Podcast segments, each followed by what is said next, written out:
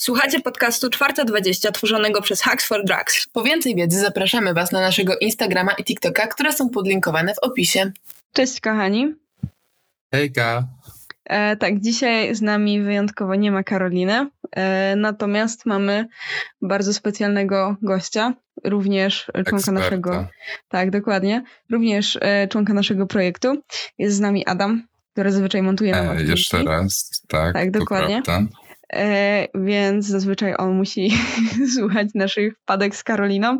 Także e, nie wiem, możecie go Teraz wy będziecie miło. musieli słuchać mnie. No, także możecie go jakoś miło przywitać, żeby, żeby się poczuł chciany tutaj z nami Lub wszystkimi. nie. Ale lepiej dobrze. Tak, dokładnie. No więc o czym wam dzisiaj przychodzimy opowiedzieć? A no, przychodzimy do was z tematem dopingu w sporcie. Yy, zahacza to o nasze tereny zainteresowań, ponieważ yy, od Znaczy niektórych twoje rodzajów... bardziej. No tak, natomiast nas, nas jako podcastu również, ponieważ niektóre z tych substancji są psychoaktywne, niektóre z nich uzależniają, także niektóre te metody są, no w sumie wszystkie te metody są nielegalne pod względem sportowym, także wszystko się zgadza z tematem naszego podcastu. I co? I chyba zaczynamy w takim razie. Zaczynamy. E, To na początek trochę historii. Takie wprowadzenie, jak mamy zawsze, kącik historyczny musi być. E, I właściwie doping w sporcie stosowany jest już od starożytności. I pierwsze e, dowody, czy jakby badania na ten temat pojawiają się już w e, 776 roku przed naszą erą. I żeby jakby zawodnicy stosujący doping głównie stosowali dietę po prostu z jąder i serc e, zwierząt, aby podnieść e, poziom testosteronu w swoim organizmie.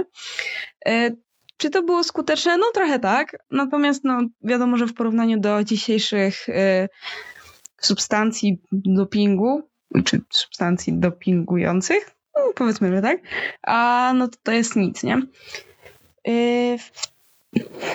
Ale te metody tak hmm, brzmią dość... Tak. Dość. No właśnie. Musiało im bardzo zależeć na tych wynikach. No, no właśnie, nie wiem, czy, czy to jest. e, nie wiem, nie wiem, czy. Warte posz- tego to było. Dokładnie, nie wiem, czy poszłabym na takie poświęcenie. Pewnie raczej nie. Prędzej już e, poszłabym, tak jak w III wieku sportowcy, e, w III wieku przed naszą erą, oczywiście w grzyby jako środek dopingujący, później w I wieku naszej ery wywary zastępują grzyby i właściwie co do mm, jakby dozwolenia tego stosowania dopingu, no to od początku był on niedozwolony, na przykład na igrzyskach e, starożytnej Grecji i no, na dobrą sprawę wszyscy wiemy, że nie było możliwości wykrycia e, dopingu jakby przez badanie krwi czy przez badanie moczu, tak jak ma to miejsce teraz. E, No jedynie była opcja przyłapania po prostu sportowca na gorącym oczynku w momencie, w którym na przykład pił wywar z roślinek. E, Natomiast jeżeli już został przyłapany, no to dostał zakaz występowania, dostawał zakaz występowania na igrzyskach oraz jego imię było te jakby wykuwane w skale mm, w pobliżu stadionu olimpijskiego. W tym momencie niektórzy turyści, tak, dokładnie, żeby jakby go napiętnować, a w tym momencie niektórzy turyści na przykład uważają, że są to po prostu zwycięzcy e, igrzysk. A to nieprawda, to tak nie działało. Nie no, bardzo lekka kara jak na tamte czasy. No co nie? Jakby, nie wiem, mogli zrzucić z klifu czy cokolwiek. Naprawdę gorsze rzeczy się wtedy działy. Także w sumie napiętnowanie na kamieniu nie tak źle. Nie, nie tak źle. Prestiż, taki zły prestiż, ale prestiż. No.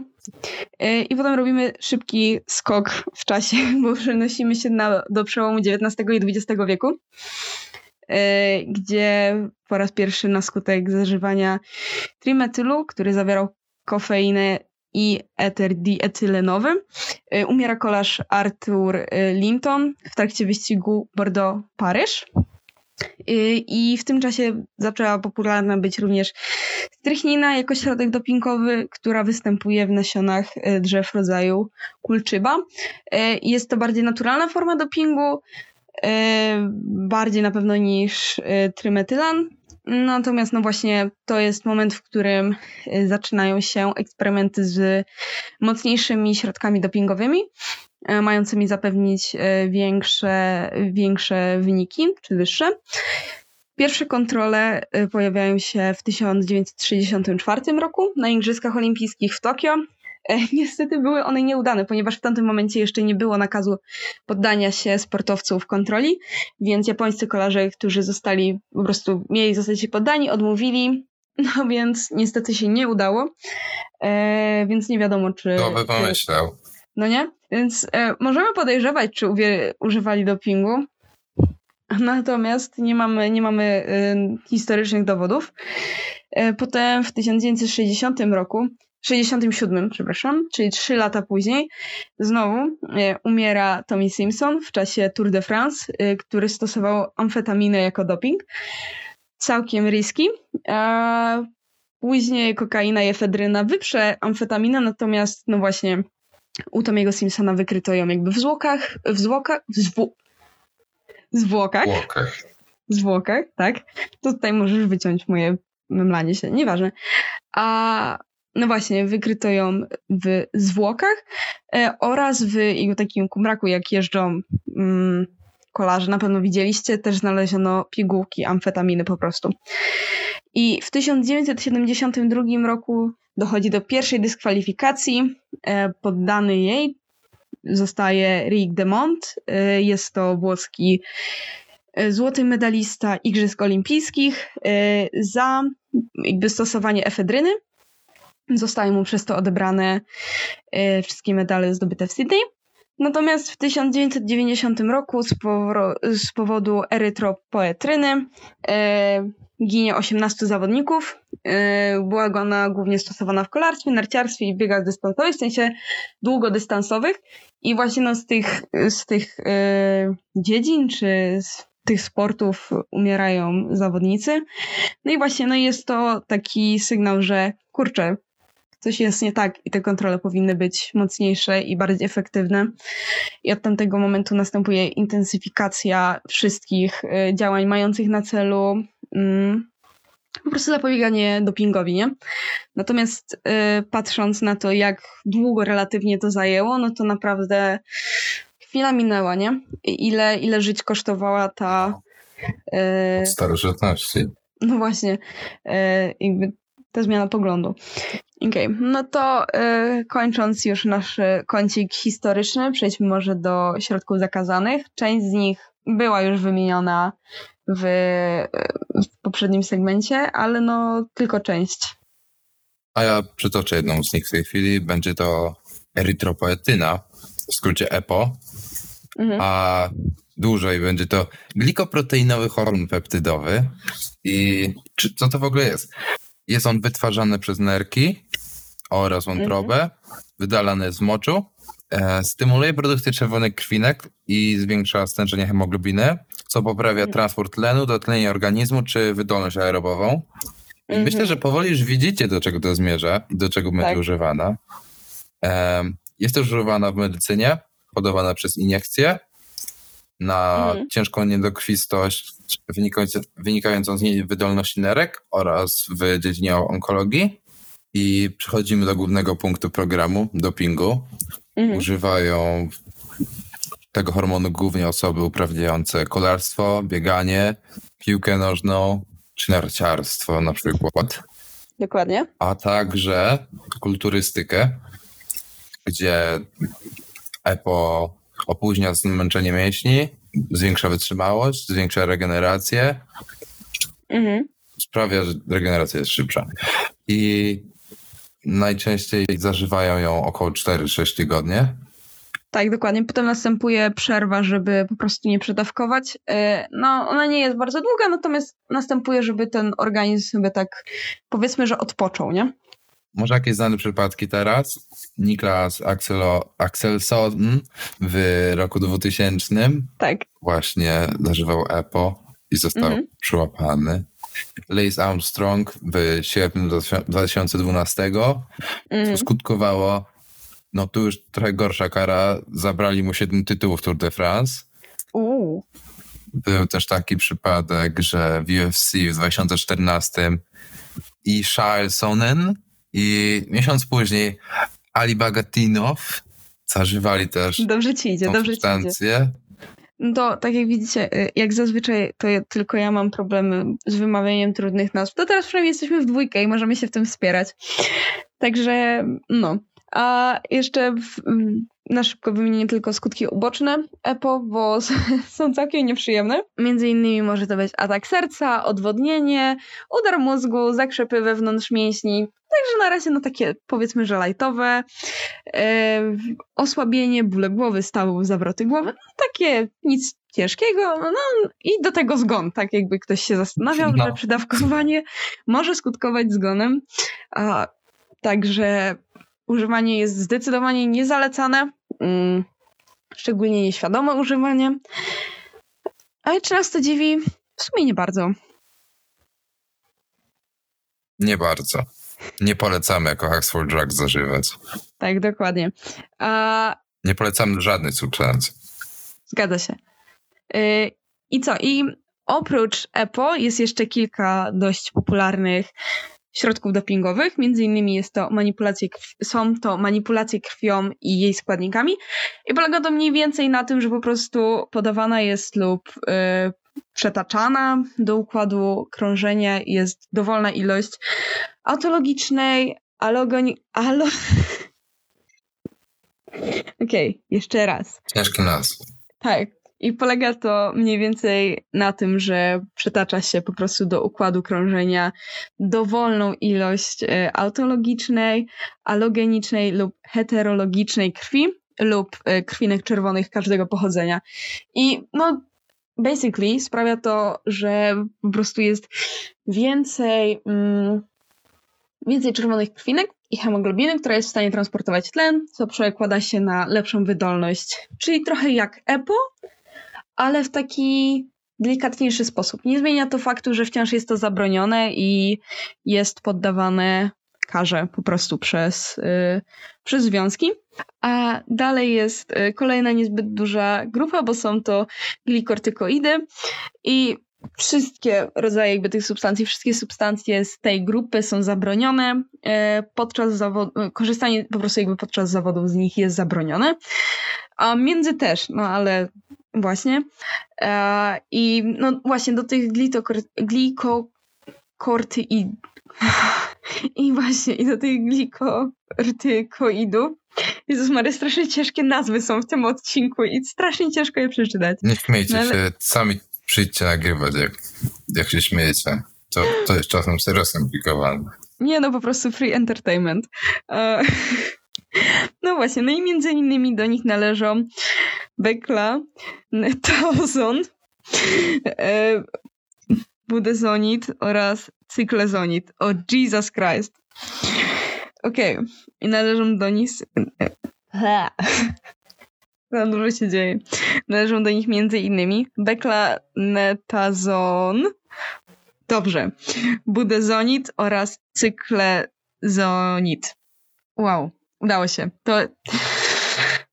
Okej. Gratuluję. Możemy iść dalej z odcinkiem.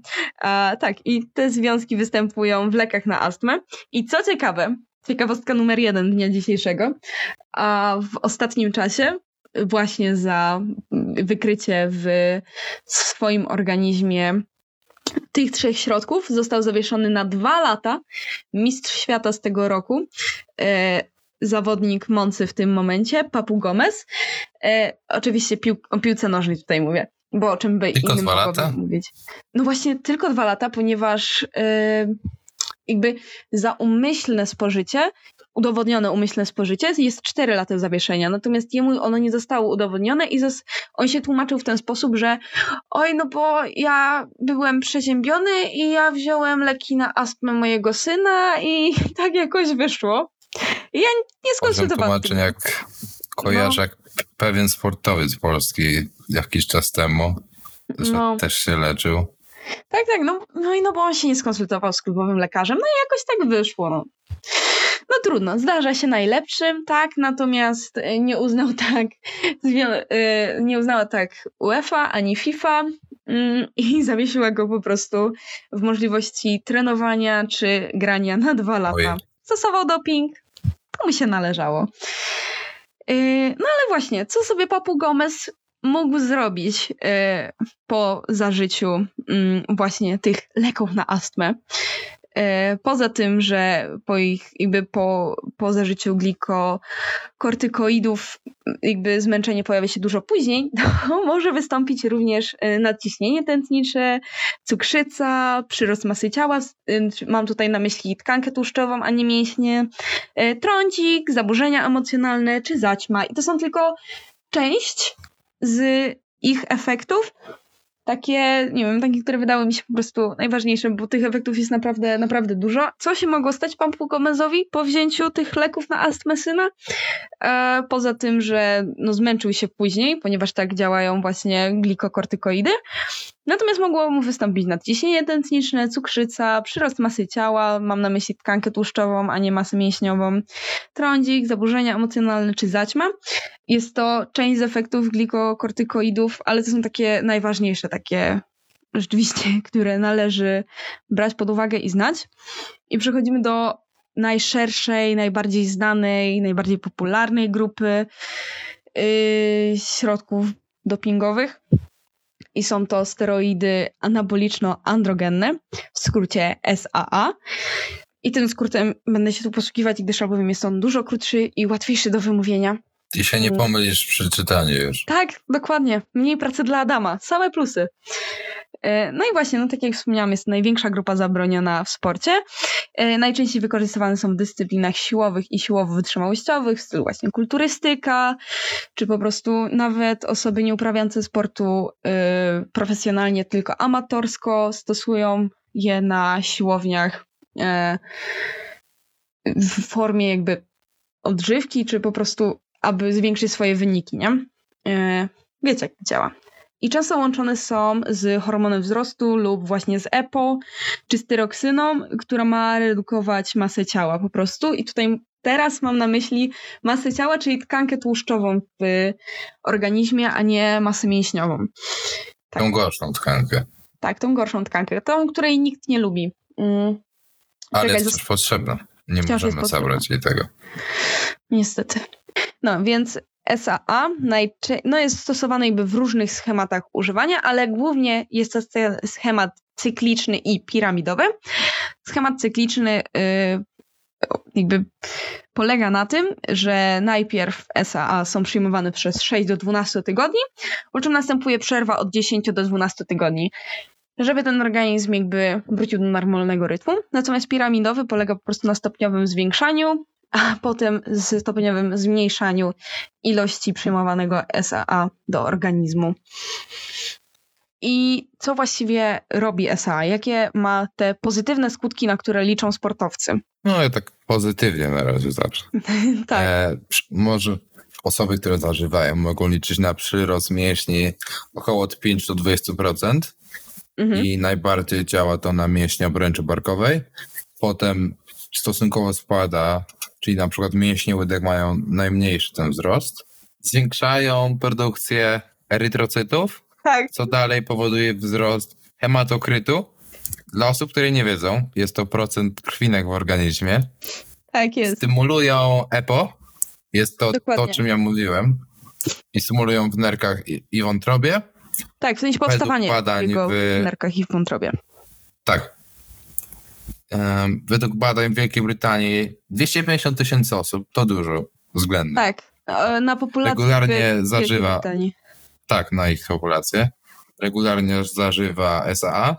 Tak, i tutaj trzeba uwzględnić, że nie są to tylko jakby profesjonalni sportowcy, ale są to też ludzie jakby po prostu amatorsko ćwiczący na siłowni i coś takiego.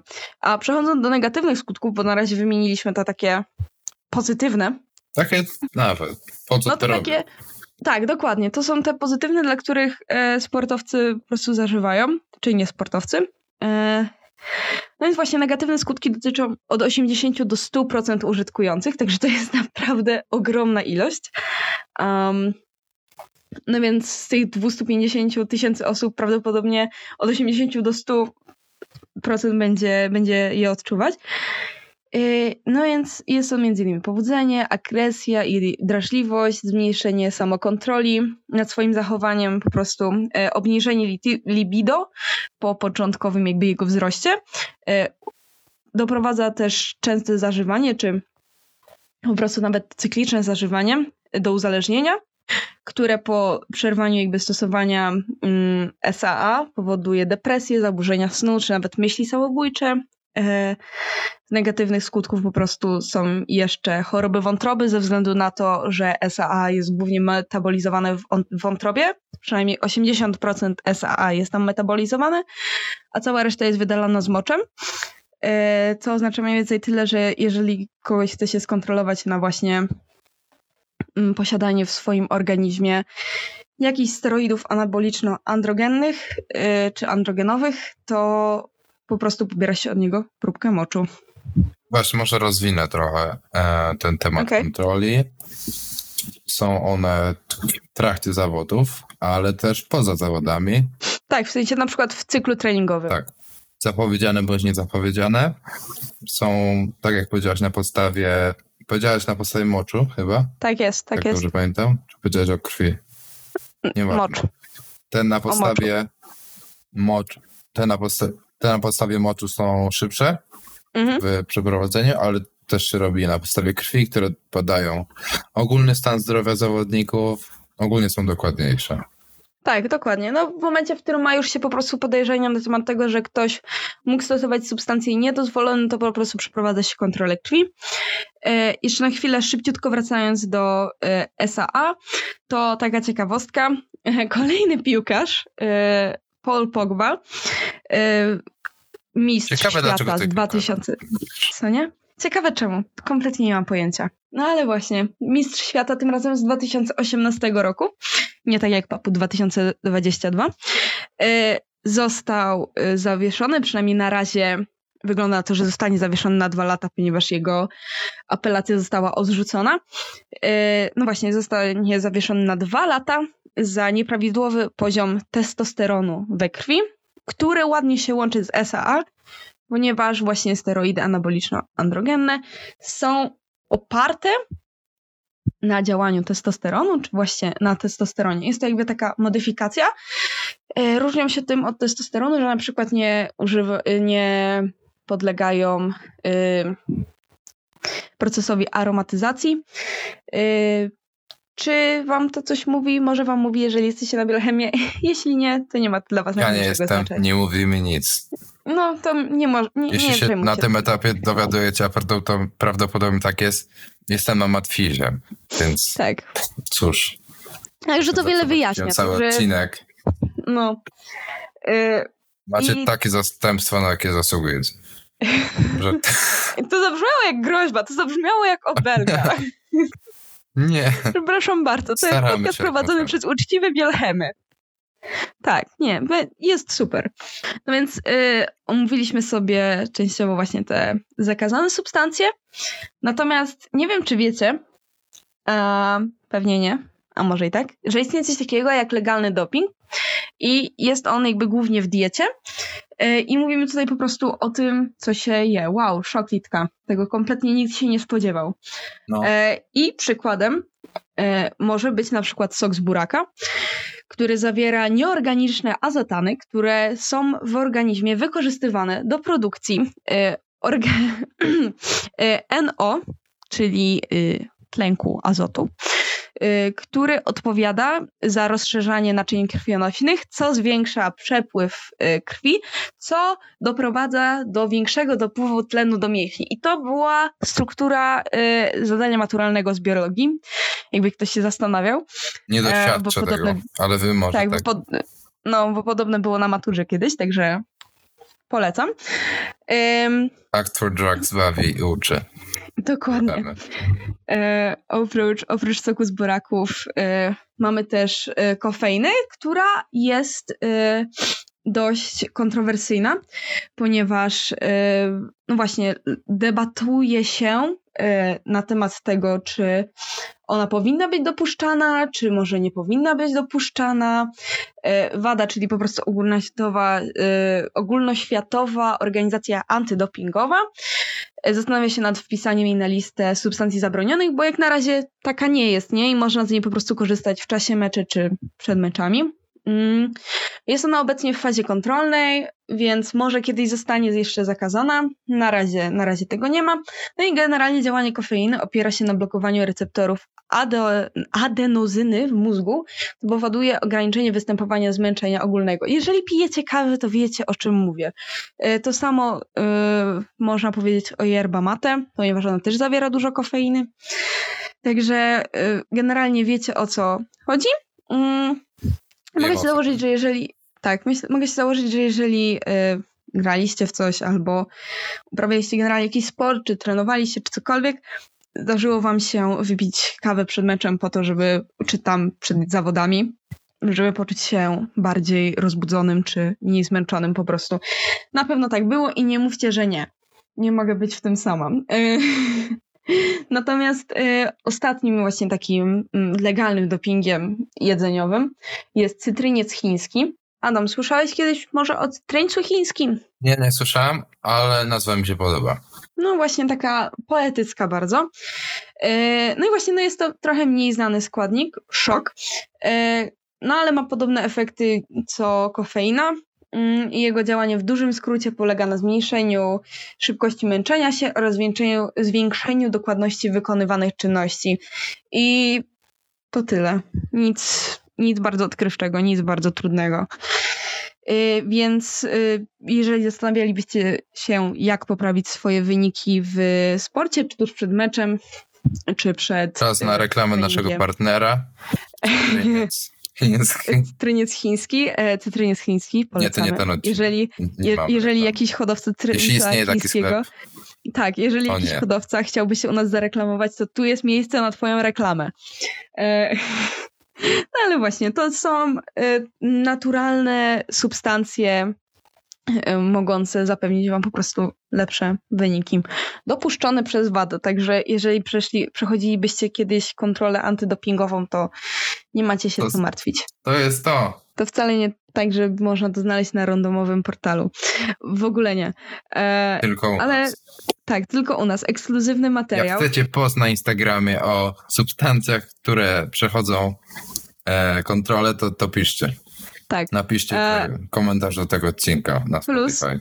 Y, generalnie, bo tutaj omówiliśmy te substancje w takim skrócie, delikatnie rzecz ujmując, no bo po prostu to jest bardzo szeroki temat, a chcieliśmy y, jednak opowiedzieć o dużej ich ilości. E, więc jeżeli chcielibyście jakieś dokładniejsze rzeczy, w stylu na przykład odcinek tylko i wyłącznie o SAA, to piszcie. I, i o wszystkim piszcie, jak chcecie jakieś, macie jakiekolwiek pomysły, piszcie do nas na DM-ach, odpowiemy. Dokładnie. My chętnie przyjmujemy, zawsze odpowiadamy. Najpierw, więc co? Ale, ale raczej tak. tak, więc myślę, że my się będziemy z wami żegnać. Stay hydrated, bo dehydrated nie możecie zdobywać świata. I co? Papa. Pa. No, to na tyle. Nie, jeszcze raz pożegnanie. Źle powiedziałem. Okay. Ja muszę powiedzieć razem z tą Say Hydrated, bo mi, bo mi ten... Okej, okay, jeszcze raz. mi brakowało tego. No, to ja myślę, że w takim razie zrobiliśmy już sobie ładną autopromocję yy, i będziemy się... Starczy. Z, tak, będziemy się z wami żegnać, więc uh, stay hydrated. Stay hydrated. Dehydrated, dehydrated nie ma was. Czekaj, jeszcze... Można zdobywać świata. Ta, nie, wystarczy. Nie, jeszcze raz, jeszcze raz, jeszcze raz. Ja policzę do trzech, nie raz, dwa, trzy i wtedy zaczynamy mówić. Dobra, no to y, myślę, że zrobiliśmy sobie ładną autopromocję y, i, i możemy się, tak, możemy się żegnać y, i stay, stay hydrated, hydrated, body hydrated. Nie możecie zdobywać świata. Przepraszam, ale po prostu ja zaczynam mówić, a to nagle w moich słuchawkach jest opóźnienie, nie? Przez to, że internet i nagle jest, jestem w połowie y, sloganu, a ty jesteś stay hydrated. Ja tego tak nie słyszałem, ale. Nie, nie, nie, to po prostu moje słuchawki i opóźnienie internetowe. Nieważne. Ale myślę, że, że u Was będzie dobrze. Myślę, że tym pięknym akcentem możemy zakończyć nasz. Ten wyjątkowy odcinek. Tak. Jeżeli nie było żadnego Adama, takiego innego. Tak, jeżeli chcecie więcej Adama, to też nam piszcie. I... Prawdopodobnie nie będzie innego takiego, ale nie wiadomo. Po prostu limited edition. E, to co? See ya następnym razem po prostu. Pa, pa. Pa.